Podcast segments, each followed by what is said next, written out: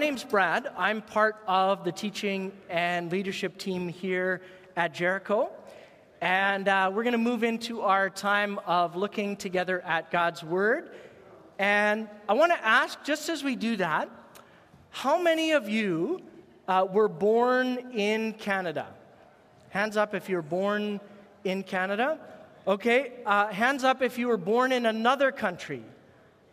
All right, so a number of people born in another country. How many of you have dual citizenship, more than one passport that you, a few of you have more than one passport? Okay, so um, my wife and I were both born in Alberta. It might as well be another country on the other side of the Rockies, but they still gave us Canadian passports.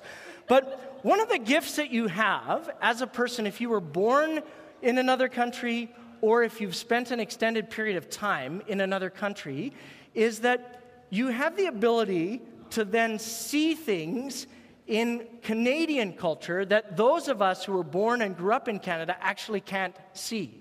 We're just, we're just, it's oblivious to us sometimes because we just have become so acclimatized to that. And uh, this is really a, a gift because you can see elements in our culture that we are sometimes blind to. And so to have more than one culture that you've lived in, or more than one culture that you are attuned to, can be an incredible gift. In the first century, one of the biggest challenges, though, that was created in the early Christian movement actually came as a result of people having more than one culture that they were trying to incorporate and live together. See, the, as the message of the life of Jesus began to spread throughout the ancient world, and new people groups embraced this new way of living, uh, people, some people had a Jewish background in their history, and then some people had a non Jewish, or uh, it's called a Gentile background in their history. And so these two groups of people came into life together in God's new family, the church, with a lot of baggage. And they each brought it from their cultures of origin. And they brought very different things into that conversation.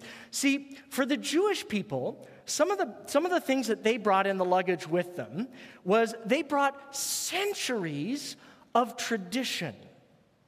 How many of you have seen Fiddler on the Roof?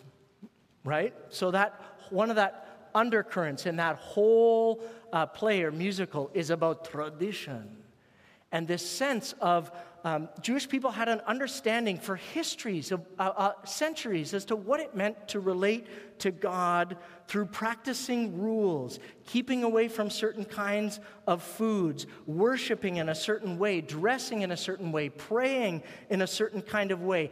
And they were familiar with all of that structure and that way of life. And then they come into an experience of life together in the church and they realize hold on a minute, not everybody shares all of this centuries of history that we have. And the tension that built in the early Christian movement and in early Christian communities in the first century was very, very real. And some of it actually spills over into the pages of the New Testament.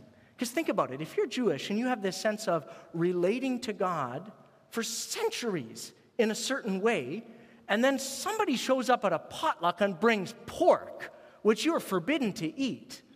Like, this does not go over well with you.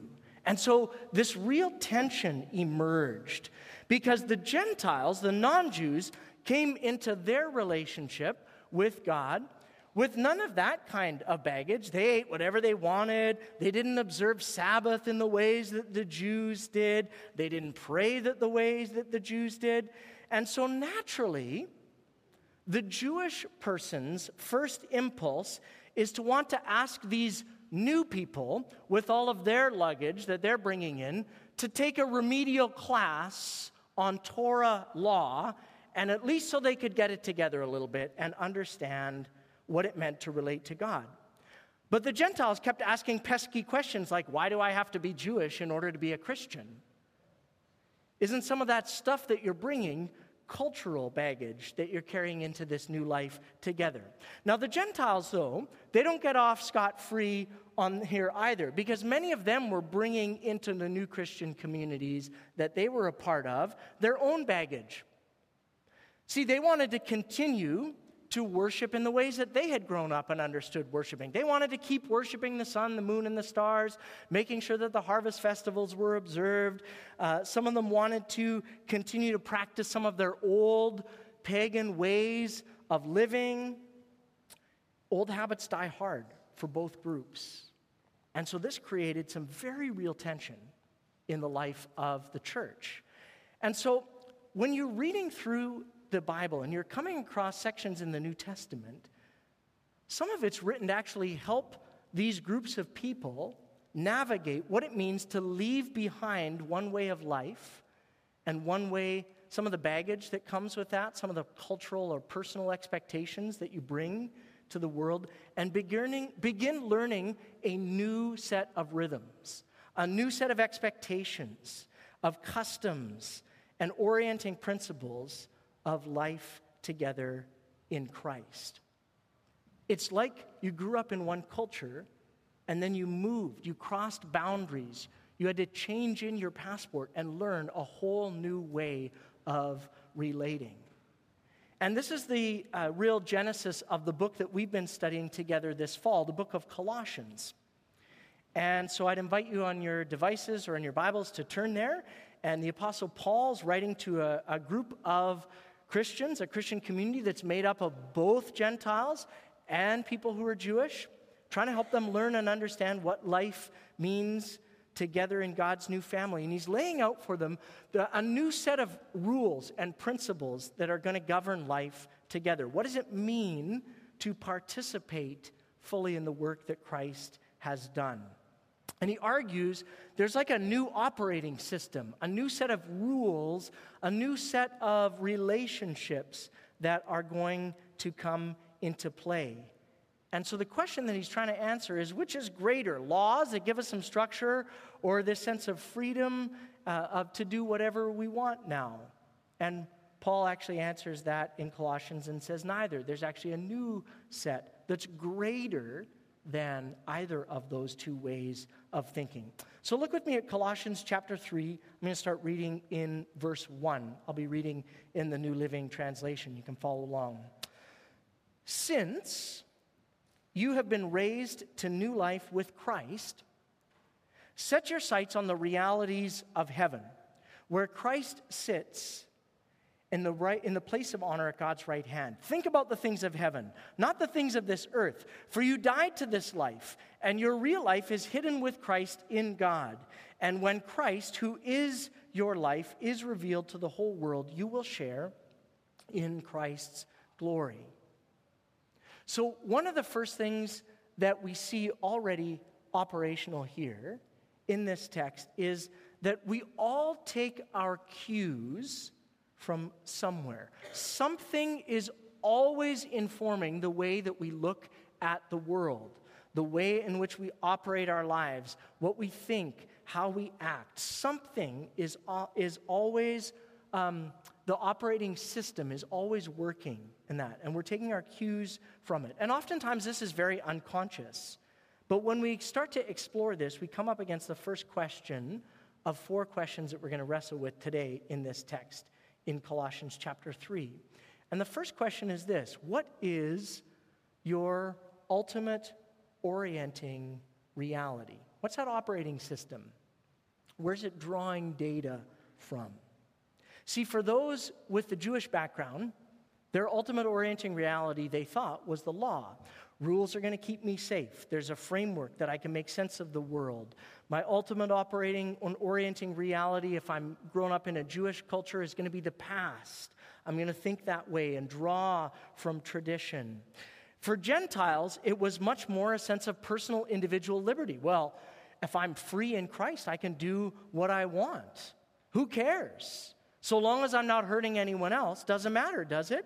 But the text argues that really, our ultimate orienting reality as Christians is neither of those things. For those who have chosen to follow the way of Jesus, it's like you've gotten a new passport. You have a new set of principles and rules that govern your interactions. You're no longer a citizen of your home and native land. You're a citizen of heaven because of the saving work of Jesus. And that's why this text says, because of that, we fix our eyes on the realities of heaven. We're already trying to work and live out the values and the vision of the kingdom of heaven day by day by day. Because we all have an ultimate orienting reality. If it's the past for us, sometimes we get stuck in the past. And our ultimate orienting reality can become the hurts and the habits that we've brought with us into new life in Jesus. They can become so overwhelming for some of us that they define us. For some people, their ultimate orienting reality is the present. They say, Well, I don't know what the future holds, so today is all that I have. So I'm going to eat, drink, be merry, because tomorrow, who knows? But for Christians, our ultimate orienting reality is always, always the future. We are to set our minds, our affections, our hearts on things that are above, not on the things of this world. I'm to let the values and the visions of my citizenship in heaven inform my thinking and my actions here in the present day. Commentator uh, Sue Williams says it this way The new life, to be fully revealed on that last day when Christ is revealed in glory to the whole world, is to let itself be seen in advance, in the present time, in Christian community and behavior. See, what I am going to be one day ought to inform who I am and what I do today. And this is the mysterious interplay between the kingdom of God that is already present and yet is not fully here in fullness yet, the already and the not yet. And so, for people who identify as Christians, they would be asking questions like, well, how, how is my view of heaven and what the values and vision of God's kingdom, how is that informing my financial decisions? How much of the values of the kingdom of God are impacting my parenting decisions? How much of the ethics of the kingdom of God impact the way I use my cell phone? Because this isn't just, oh yeah, set your mind on things above, whatever, that sort of airy fairy, futuristic type of thinking. This is very real, very present, practical stuff. Because one of the challenges, and, um, and you guys love it when I say this to you, don't hear what I'm not saying, right? So, what I'm not saying is this is not about just fixing our minds on heaven so that we don't care about what goes on in the world right now. Have you ever heard the phrase, uh, oh, that person is so heavenly minded that they're no earthly good? Have you heard that phrase before? Yeah, so what, what someone is saying when they use that as an insult is that person is so fixed on the future, on heaven, and all that stuff, they're actually no good to people around them right now because they're just, they can't live in the present reality. They're detached from it. That's not what this is about. This has echoes of Matthew chapter 6 when the disciples say to Jesus, Jesus, can you teach us how to pray? And one of the things Jesus says to them in what we've come to call the Lord's Prayer is He says, May your kingdom come on earth as it is in heaven. In other words, uh, author and theologian John Ortberg writes what we're really praying when we pray that is we're saying, God, would you make up there come down here? I want to see the values and the vision and the life of the kingdom of God reflected right here, right now, in my life, in my world, in our world. So, how are you and I letting the values of heaven inform our decisions now. That's what it means when the text says to fix your eyes on heaven. Think about things in heaven. Set your sight, set your affections on heaven. It means to try and capture or understand more clearly the values of heaven and try and say, Yes, Lord, I want those in my life, in your world, right here, right now, wherever God has put you. And so the text goes on to talk about how this is going to work itself out. Let's look together at Colossians chapter 3 verse 5. Colossians 3 5 says, "So put to death the sinful earthly things lurking within you. Have nothing to do with sexual immorality, impurity, lust, evil desires. Don't be greedy, for a greedy person is an idolater, worshiping the things of this world." Because of these sins, the anger of God is coming. You used to do these things when your life was still part of this world. But now, now is the time to get rid of anger, rage, malicious behavior, slander, and dirty language. Don't lie to each other, for you've stripped off your old sinful nature and its wicked deeds. See, if the values and the priorities of the kingdom of heaven are infiltrating my life right here and right now. There's going to be some stuff in my life that needs to go to make room for that. And so sometimes when you're reading the Bible, you'll come across a list of, um, of sins, uh, and some people call these vice lists in the New Testament. Vice is meaning something that's bad or wrong or evil. And a few times when you come across these, it can seem like a rather arbitrary set of rules. Why did God decide he was upset about this particular list of things? We'll come to that in a minute. But one of the things that we should be paying attention to when we see these things is um, why uh, is this particular list of negative behaviors, why is it expected that we as Christians would avoid these things? And so in this short uh, list, there's actually two lists. The first list focuses more on sexual sins, and the second focuses more on anger, intriguingly. So the first thing talks about sexual immorality, referring to sexual intercourse outside of marriage, lust, uncontrolled sexual urges, greed, uh, unchecked hunger for uh, just like uh, they, that can be manifest in lust for sexuality, greed, an a unchecked desire for ac- accumulation and wealth. And that's named here as idolatry, literally worshiping something, putting something at the center of your life other than God. And the list goes on in verse 8 because, and talks about anger and uh, other things that spill out of our lives anger, continuous smoldering hatred, uh, rage when anger breaks out in word or in deed, like physical or verbal abuse. And it's quite the list, actually. And the text says, because of these things, the anger of God is coming. Well, what in the world does that mean? Does it mean that God has arbitrarily decided that there's a few things that he's really upset about? And that he's going to smite those who do them. Well, one of the things that we will want to think carefully about is if these things ran unchecked in the human soul and in your life or in my life, and they just continue to build and develop and develop and develop, would those things be healthy things?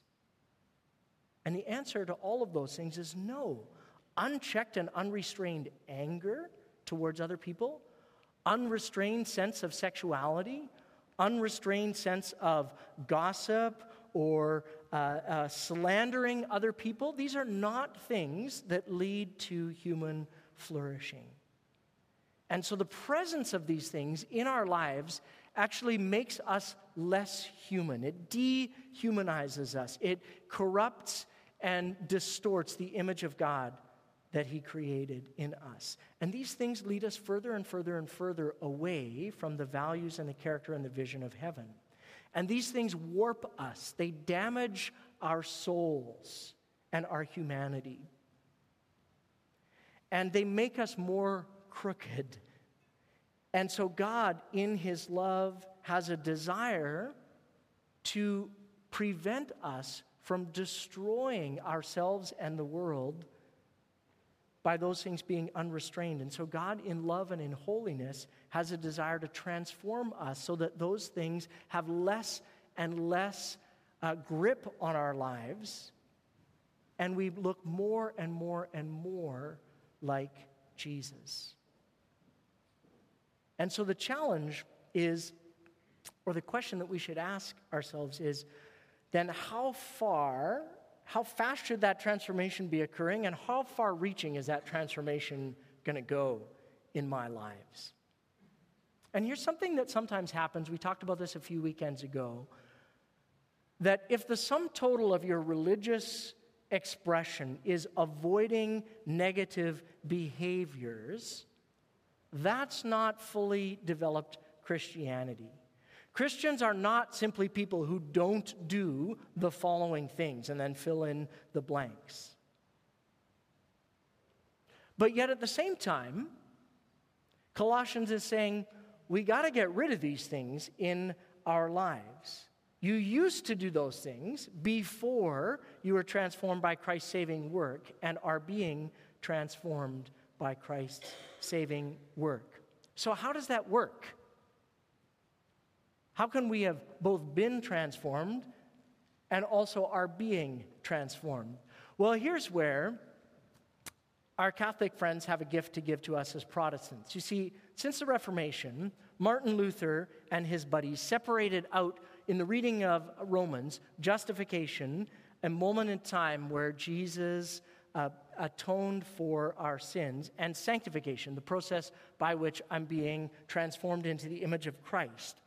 But since the Reformation, we as Protestants have very, made very tight uh, delineation between those two things, but our Catholic brothers and sisters have actually never let those two things go. Those things are wedded together in their theological understanding. That the answer to how far reaching the transformation is for our Catholic brothers and sisters, it's touched every part of your life. And how fast is that process? Well, it began at a moment in time and it will continue on until we reach eternity. Both things are mysteriously and co simultaneously true. And so, therefore, God's work in our lives is ongoing. And we have to say to each other, you know, you got to be patient because God's not finished with me yet. He's still in the work and business of transforming my heart and my life. So let me illustrate this in another way. Um, sometimes, how many of you have gone into a performance review with a supervisor, and your supervisor says something to you like, you know, Brad, you're doing really well in the following areas. You know, this is really good. But I see so much potential in you for growth in these areas which is good, right? That's, that's in a performance review. You want to kind of know what are those areas that you want to develop and improve in. And people can hear this in different ways, uh, depending on your personality. Sometimes when someone says to you, You have so much potential, you can hear that as Right now, I'm pretty deficient. I'm not knocking it out of the park right now. They think I could be knocking it out of the park and doing an awesome job, but right now, they're kind of saying, mm, not so much. The potential is there, but the growth ceiling is really high. And in some ways, when God looks at you and I, the mysterious and wonderful thing is that because God exists outside of time, God actually can see all of those things and all of our lives. God sees our past unregenerated selves, God sees our present struggle, and God also sees our future transformed and glorified status in eternity. And that is why, when the scripture says, You are God's people, holy and righteous and blameless in Christ. And you think to yourself, I'm not holy, righteous, and blameless. I don't know who that text is for, but it ain't for me. Friend, it's for you. God sees you as righteous and holy and blameless. God sees that you are still in the process of living up to the reality that He is declaring over your life, yet to be true in the future. And there's so much more we could say about this, but one of the things that we need to say then is because God sees that to be true of you and I, God extends a gracious invitation for us to cooperate with God in the transforming work that He is always doing in our lives. And so we have a part to play in that process. That's why the text says, put to death earthly things lurking in you. Have nothing to do with sexual immorality. Now is the time to get rid of anger. Don't be greedy. Don't lie to each other. You and I have things we need to do. We have a part to play in this. Transformation into the image of Christ is not a passive process that we sit around praying say, Oh, God, would you please transform me? I want to be more Christ like. God says, I've given you an invitation to get rid of some stuff in your life. Take it out to the dumpster. I don't want it there anymore. Transformation is not a passive process. You and I need to be active and get rid of some of things in our lives. And the image that's used in this scripture is uh, from ancient warfare. See, in, in olden days, if you wanted to take out a city, you didn't have to have the best weaponry. All you needed to do was surround that city so that their supply lines were cut off and no food or fresh weaponry could get in or out. And if you could cut off the supply line, you could defeat and take out that city. See, the supply lines in our lives the instruction to get rid of things is like saying you need to cut off the supply lines to known areas of sin in your life. Starve it, get rid of it, reduce the flow possible going to those things. If you're prone to uh, drunkenness and alcohol, or you're prone to losing control, smoking cannabis until you've entered a state of losing control, you need to steer clear the next time somebody says to you, hey, let's go to a party where you know those things will be present. If you're prone to maxing out your credit cards at Christmas time, you need to set a more realistic list and you need to not tie your ego to the size of the gift underneath that tree. If you know that you're prone to pornography, you need to put a filter on your device and get accountability in your life. Cut off the supply lines of sin. Try and choke it out you and I have a part to play in this transformation process. But it's not just about avoiding things that are bad. Let's keep reading.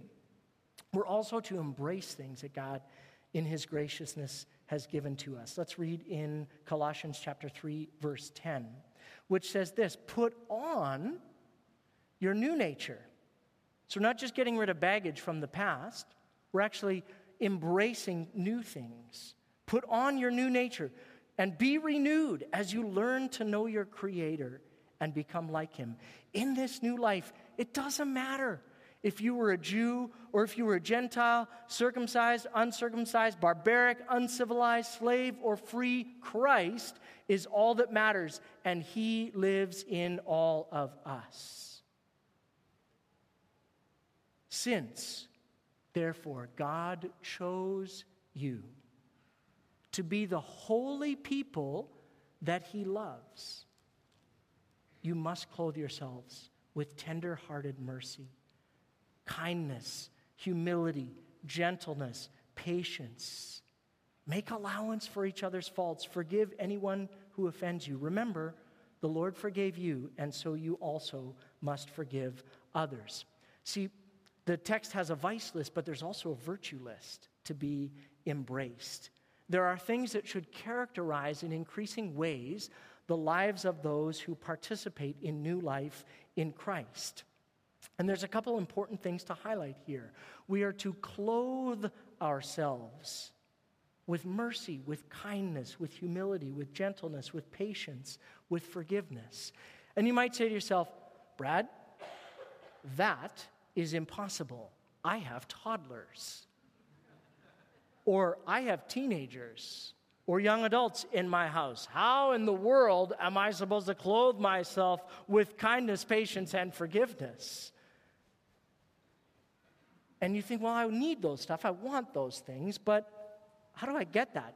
isn't, does this sound a little bit like just a new set of um, legalism? Like, I got to have this, you should do this, you need to do that. I think it's important to acknowledge that in order to clothe ourselves in these things, we cannot simply just wake up in the morning and say, okay, I'm going to try really, really, really, really hard in my own strength and human effort and power through my patience today. I know myself, and I know some of you. You're not good enough to get through 24 hours without blowing it in some way.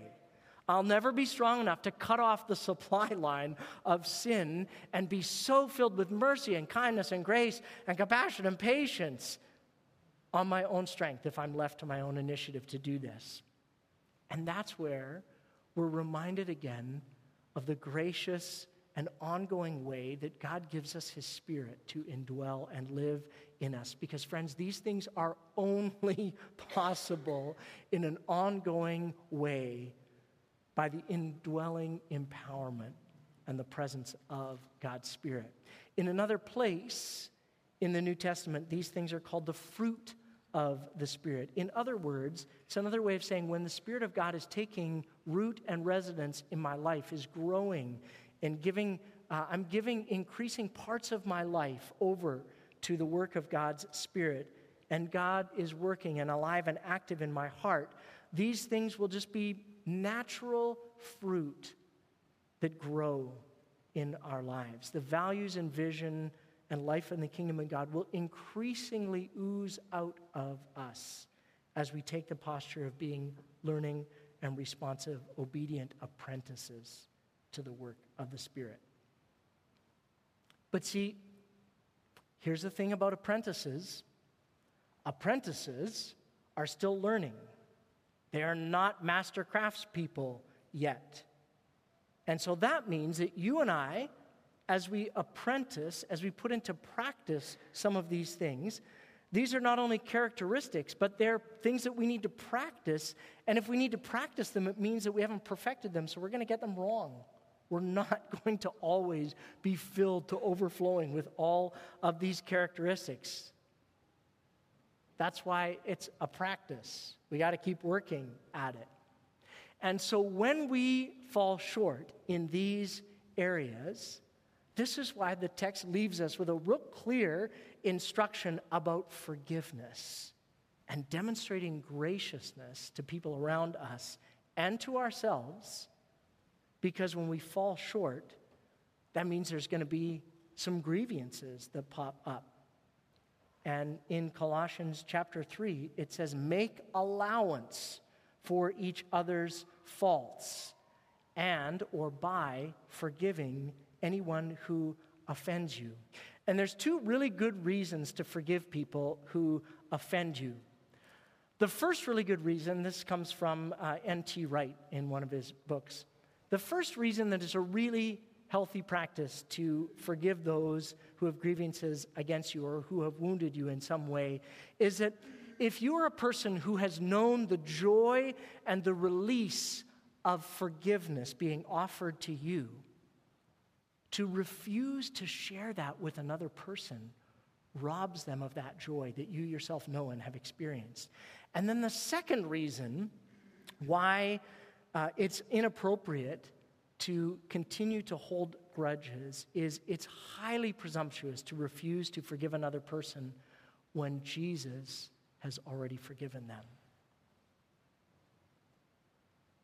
Because if Jesus says, you know, I know everything about them, I can look at their life and still declare, yes, I, I have forgiven you.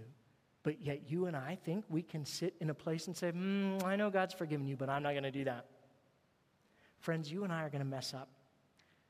But when we do, we are to offer each other the taste of forgiveness that we have experienced in Christ.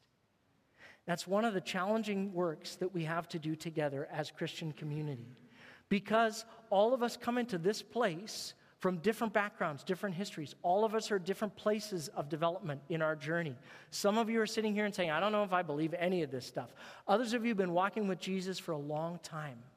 And so we're going to in discussions with each other, as we rub up against each other in, in uh, making decisions, as trying to figure out the best way forward in our life together, we are going to create moments where offense has a possibility to take root in your life. And in that moment, the word here is it's a word to a collective group. Choose to forgive. Forgive those who have grievances against you. Because again, remember, verse 12 God has chosen you to be the holy people that he loves. See, when you and I were still dead in our transgressions and sins, when we were still far away from God, saying to him, I hate you, I don't want anything to do with you, I don't want you in my life, I'm not even sure you exist, God still said, I love you. And I love you enough that I will send my son Jesus to earth to demonstrate that love for you. And through the work of Jesus, God calls us to himself and invites us into his family. And he's poured out the love of God into our hearts. And I love where the text goes next. We'll finish with verse 14 to 17. Above all, then, clothe yourselves with love, which binds us all together in perfect harmony. And let the peace that comes from Christ rule in your hearts. For as members of one body, you are called to live in peace and always be thankful. Let the message of Christ in all of its richness fill your lives. Teach, counsel each other with all of the wisdom that God gives. Sing psalms and hymns, spiritual songs to God with thankful hearts. And whatever you do, do it as a representative of the Lord Jesus, giving thanks to God the Father. See, our life together as a community is really centered on grateful worship. Worship is simply, it's not about music, it's not about songs, it's simply a response that we as humans have to God when we see and acknowledge God's good work in the world and in our lives. And really, the center of Christian living is grateful worship. In North America, we have this idea that the center of Christian living is kind of a vertical transaction between Jesus and I. It's very private. Don't talk to me about it. It's very interior, it's very individualistic. But this text is, is addressed to a group of community of people working out life together in the mess of human relationships. And so it's trying to answer the question how can we grow in our life together? How do you let the message of Christ fill your life? Well, you need to open yourself up to teaching, wise counsel. That implies that people will be around you, giving that wise input into your life. And then when we worship in song, which is listed right here in the text, one of the things that, that that does for us in a beautiful and powerful way is it, it just gives words and music to the expression of our heart. That's what the Psalms are in the Old Testament prayers, and they were very often put to music. And sometimes I feel like, God, I don't even know what I want to pray and say to you. And suddenly someone will sing a song, and I'll be like, yes, that is exactly what I would have prayed if I could have put that lyric together and that kind of music to it. That's awesome. I just, I'll make that my prayer. So many times that's what worship becomes for us. And that's why we give such a, a wide berth to it here at, at Jericho, because these are communal activities, letting others help and support and assist us in the journey. Because sometimes we don't even we don't even have the strength to pray in faith. And then somebody sings a worship song from the stage, and we're like, all right, I'm weeping now. I'm kneeling now. My hands are raised now in some way because it's just the Spirit of God is moving and doing that. And that's what I love about being a part of a place like Jericho, because we're committed, friends, to each other's growth and development. And this is not about church attendance and people checking up are you coming, are you not coming? This is about life together as a community. Just month after month, weaving the fabric of our lives together so that as we open ourselves up to teaching and wise counsel and gratitude and declaring the goodness of God to ourselves, reminding ourselves and declaring it to the world as well. We are shaped and transformed in increasing measure to the character of Christ. And it's like love and gratitude and peace just kind of run then in this little circle that reinforce each other. Love, the text says, binds all these things together. Where love exists, where forgiveness exists, it's going to create a sense of peace and unity, a sense of moving together and ability to forgive each other. Not a, just an interior calm, but peace in community. And then when we have that and experience that together, it's going to say, Oh Lord, I'm so grateful that I live life together with other people who love me, who love you, and who are willing to forgive me when I mess up. And so that's a, like a little self reinforcing thing that happens. And the natural response when we think about God's goodness then to us is just to be filled with thanksgiving. And so I'm going to invite um, Ruth Ellen and the team to come, and they're going to lead us in songs of worship. And as we respond to God in worship in song, I want you to think about maybe choosing one of those three entry points as your pathway in to worship. Maybe for you, it's God's love, and you just want to spend time just saying, God, can you remind me yet again today of your love for me, your love for the church, your love for all around me in the world? Maybe you need to practice peace, and maybe as uh, we move into a time of worship and respond, God will bring to your mind an offense between you and someone else, and you think, oh, I, I need to just make that right. Maybe you need to send them an email. Maybe you need to set up a time to meet with them for coffee. Maybe you need to just say, hey, can I just pull you aside? Let's pray together. I just need to confess to you that uh, I don't feel like I'm, I am walking a way of peace with you. Just let God speak to you about that. Maybe for you, you come into this place today and you just say, I am so grateful for what God continues to do in my life and in my family and in the world. And you just want to say, I just need to overflow with gratitude, songs of gratitude and thanksgiving to God. And so the worship team is here to lead us in that response. And our practice here at Jericho is also to have people available uh, at the back for you for prayer. Maybe there's something that you uh, have come today that's heavy on your heart and you need somebody to lay hands on you and pray for you. Maybe it's a sickness that you need to be healed from. Maybe it's an, uh, just something you say, my heart is so full of gratitude. I just need someone to join me in saying thanks to God. And so look for our prayer team. Constance is there at the back. Katie's there at the back. I'll be there at the back as well we would love to join you in that journey. And know here that at Jericho, part of that, when you experience the love and the thanksgiving and gratitude, we're embodied human beings. And so sometimes we just respond to God's goodness and love with our bodies. You might want to dance, you might want to raise your hands, you might be led to kneel. All of that is okay. And we invite you to respond to God. So choose one of those entry points and as the team leads us, just ask God to open your heart. Just stand, sit as we sing these three songs. Come for prayer as you are